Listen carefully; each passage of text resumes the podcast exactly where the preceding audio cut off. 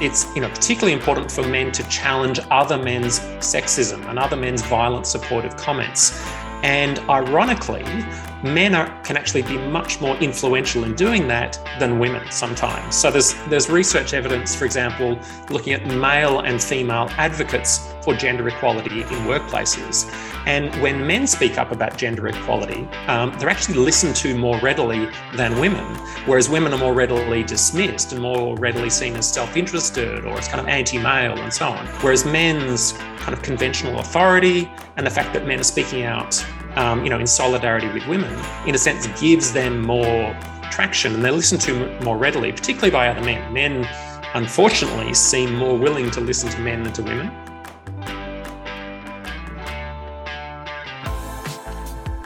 Welcome back to the DFN podcast. I'm your host, Ali. In today's episode, we're going to be discussing why feminism needs men and men need feminism with the brilliant Dr. Michael Flood.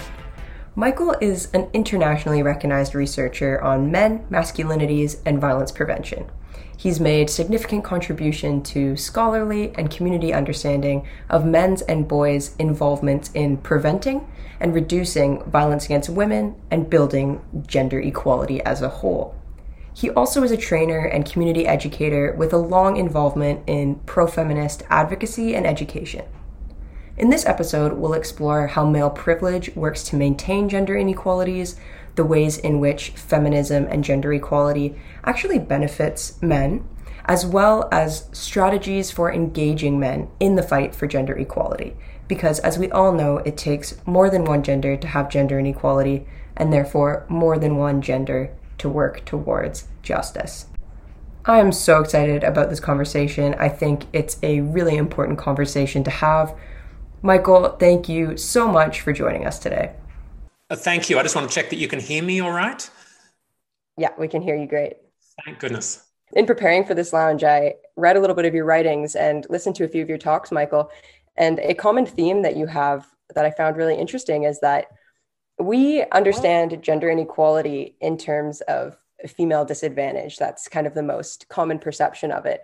But what you highlight is that we can flip that and look at the ways in which gender inequality is a symptom of male privilege. So, where I'd like to start the conversation today is although there are good men out there who don't bluntly assert dominance over women, how do men inadvertently maintain gender inequalities in their everyday lives just as a symptom of male privilege? Sure. Look, um, um, I think you've, you've, you've hit the nail on the head in pointing out that gender inequality is in many ways a problem of men, or at least of many men. It's a problem of the attitudes and the behaviors and the interactions that many men show. And I think, you know, it's important for men like me to acknowledge that that is personal. It's not some abstract problem out there. So I can think of, you know, times when, for example, I've, you know, let my female partner do the, you know, domestic work rather than take it up myself. Times when I've given more weight to contributions by men in a meeting than women. Um, if I send in my CV with a, with my male name, um, I'm more likely to be judged as competent, as hireable, as promotable than an identical CV with a female name. And so, you know, gender inequality is in many ways a problem of men, a problem of the, the unfair privileges that many men um, gain. Having said that, it's not the case that you know all men are doing fine and all men are living these kind of comfortable, privileged lives. And we know, of course, that you know men's lives are also shaped by ethnicity and race, by class, by sexuality, disability, and so on. So you know the kind of basic feminist intersectionality 101 tells us that, of course, you know, it's simply not true that all men are privileged or women are disadvantaged but so you know, I, I think for um, for men in general, there's a sort of challenge of recognizing how we ourselves perpetuate and uh, how we ourselves perpetuate gender inequalities and how we receive unfair privileges whether we want to or not. You know, no matter how nice a guy we might individually be, um, we still will receive some of those unfair forms of privilege just because of how we're judged in an unfair society. Very well said. So, with that idea of male privilege in mind, what is the role of men in achieving gender equality and ending the patriarchy?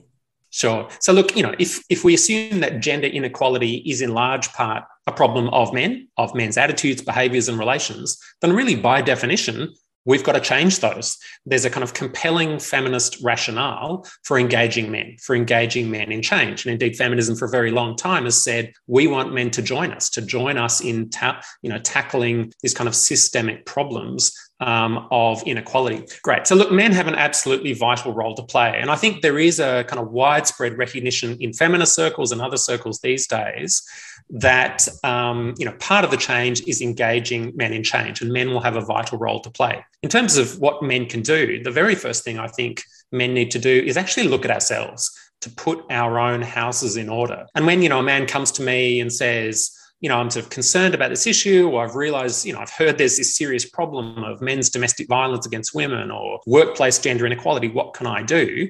The first thing I think that man can do is put his own house in order. So, and that means you know for each each of us men to look critically at our own lives and our own relations and think am i treating the women and girls around me with respect and care am i doing that in the in the you know in the workplace on the street in the bedroom in the kitchen and so on. Second thing men can do however is to speak out particularly in relation to other men. It's you know particularly important for men to challenge other men's sexism and other men's violent supportive comments.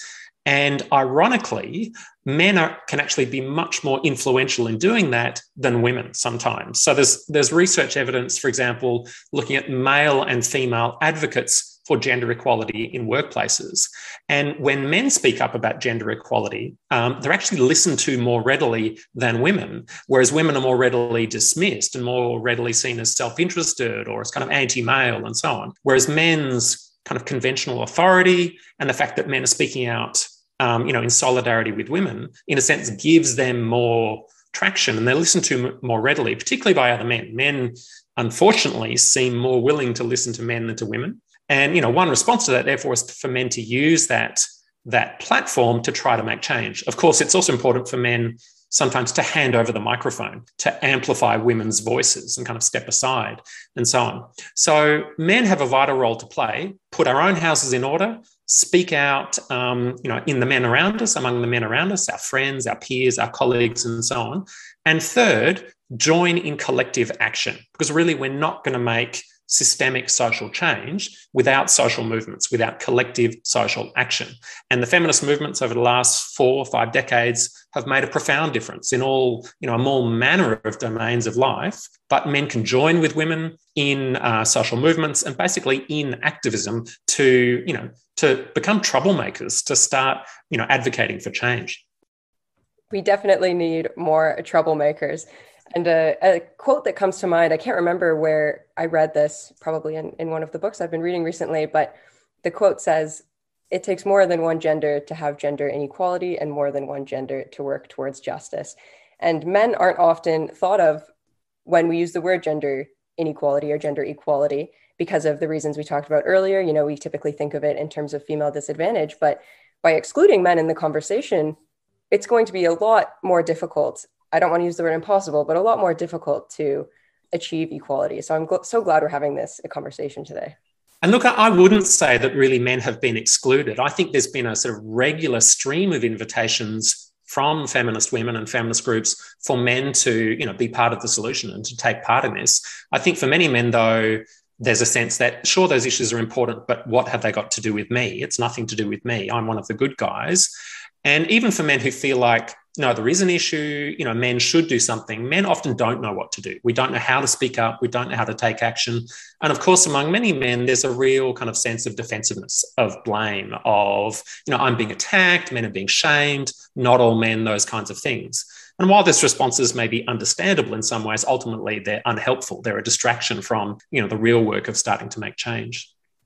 And in addition to that blame that you're mentioning, one thing that we've noticed in our work is that men sometimes feel like this isn't a place they belong, especially white men who often feel attacked when speaking of like male privilege and when talking about feminism in general. So it's awesome to have conversations like these to kind of break down those barriers and invite them into the conversation with with open arms. So in our discussion today, we're addressing two arguments that you often defend in your work, and that is feminism needs men, which you've just talked yeah. us through. And then the latter half of that is men need feminism. So my question is pertaining to that second half. Why? how does feminism and gender equality benefit men?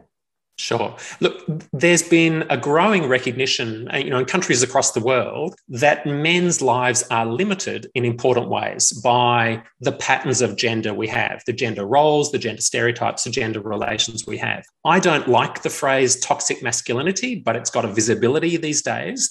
And you know, one aspect of the of the phrase toxic masculinity is the idea that traditional masculinity, stereotypical masculinity is toxic, is limiting for men themselves. And there's certainly a wealth of evidence that conforming to traditional masculinity is limiting for men, limiting our, it limits our physical and emotional health, limits our relationships with women, sexual and intimate relationships with women, limits our friendships with men, indeed our sexual relationships with men, and limits our lives in all kinds of ways. And there's literally now hundreds of studies showing that men who conform more strongly to traditional masculinity tend to have shallower relationships, less involvement in fathering, greater vulnerability to depression, to suicide, and so on.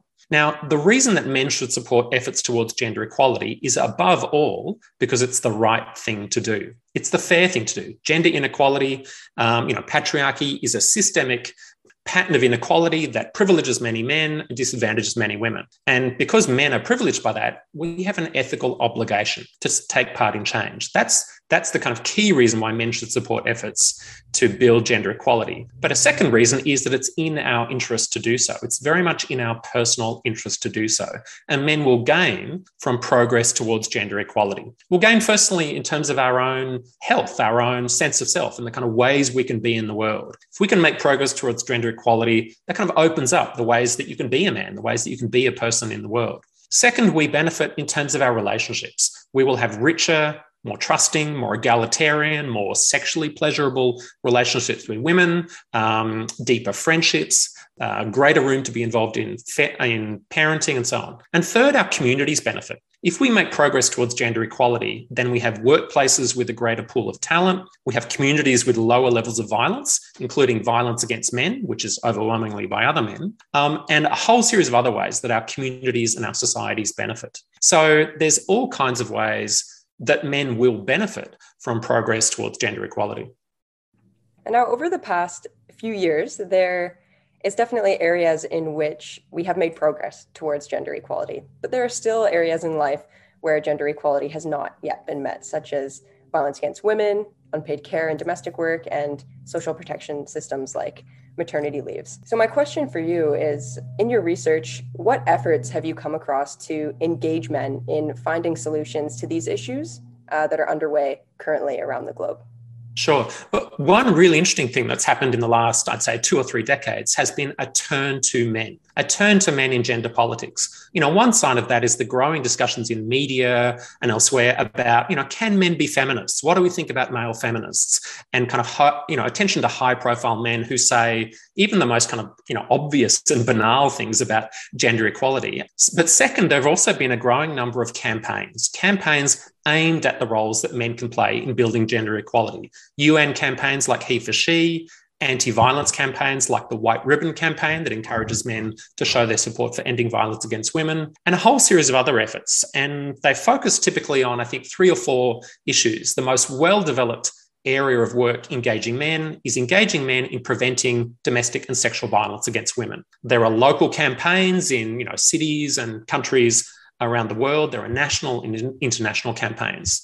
There are also efforts to engage men in sexual and reproductive health, um, you know, sharing responsibility for contraception, sharing uh, decisions about family size, um, being involved in domestic and caring work. And third, there are uh, efforts on gender uh, inequalities, particularly in the workplace. There are growing efforts to engage men in supporting efforts towards gender equality, mentoring women, challenging sexual harassment, and so on. And so there's now what you might call an engaging men field, a field of practice and programming, and also a field of scholarship. And because I'm, you know, both an advocate and a researcher, I'm interested in what the research says.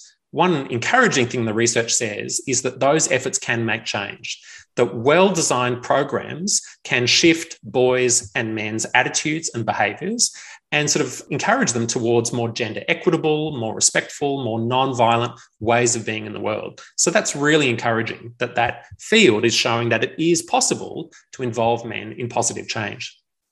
Thank you for sharing those examples. Michael, your passion for this topic just really comes through. When I asked you that question, your eyes just lit up, and you clearly really know what you're talking about and are so passionate about it. And it's really so great to see a man in particular so passionate about feminism and so knowledgeable on the subject. So just and, and, look, that doesn't mean that certainly doesn't mean that I've got it all worked out at all. You know, I wouldn't want to pretend to be some kind of perfect man. I absolutely, you know, stuff up, you know, sort of fall down in various ways. And I think that's part of the work is acknowledging the kind of messiness of our personal histories and the ongoing challenge of trying to, you know, live a live a good life. Definitely. Very well said. So, Michael, to leave our attendees today with kind of some actionable items, I'm wondering if you have any concrete examples or actionable items, I should say, on how we as individuals or on the government like policy level as well, how can we engage men in the fight for gender equality? Look, I certainly think that we need to build into our efforts, you know, to address gender inequalities, uh, attention to men. It doesn't mean that every single program, every single service needs to engage men. And certainly, one issue as this engaging men field has um, developed is that some women and women's groups now feel pressure to include men in their work or to make sure that part of their work is focused on boys or focused on men. And I think that's, you know, that's unfortunate because I think that women only and women led programs, funding, and services are absolutely central still. And there's a kind of consensus in the engaging men field that this work should be done in collaboration with women and, and feminist organizations and shouldn't compete for funding or kind of push women and women's voices out of the way. And that has sometimes happened in some places, unfortunately. But I think that uh, you know efforts to engage men have to be scaled up and built into, institutionalized in gender equality policies, whether that's you know national government policy or a local council's policy or a sporting code's you know efforts to address respect and inclusion or um, a school program on sexual harassment and so on. You know, there's all kinds of ways in all those different settings at different levels where we can start to engage men and boys. And I think we have to do so with a clear sense of principle. And, you know, I think there's three principles that are important. The first is to be feminist or gender transformative, is what it's often called in the field. That is, to be feminist, to pay attention to gender inequalities and to be critical of you know sexism and violence and other forms of inequality and to engage men and boys in critically challenging those. Second i think we have to have some sense of a commitment to enhancing boys and men's lives some sense that this will be good for boys and men to be engaged in this. And third our work has to be intersectional. That is it has to address the intersections of gender with other forms of social difference and social inequality and recognize that men's and boys lives like women and girls lives are you know complex and diverse and so on. And so you know for individual men, I think look at ourselves, do the personal work of change, join efforts to build gender equality, educate ourselves, listen to women, read feminist books, um, respect women only spaces, hold other men to account, and start to do the activist work. But for organizations and advocacy groups, then I think, you know, so build uh, streams of work engaging men and boys into your work you know, if, if that suits your agendas, and collaborate with other women's rights and feminist organizations in doing so. That's my, you know, plan for, you know, ending the patriarchy in 200 words or less. But, you know. Michael, thank you so much for joining us today. Ali, a real pleasure.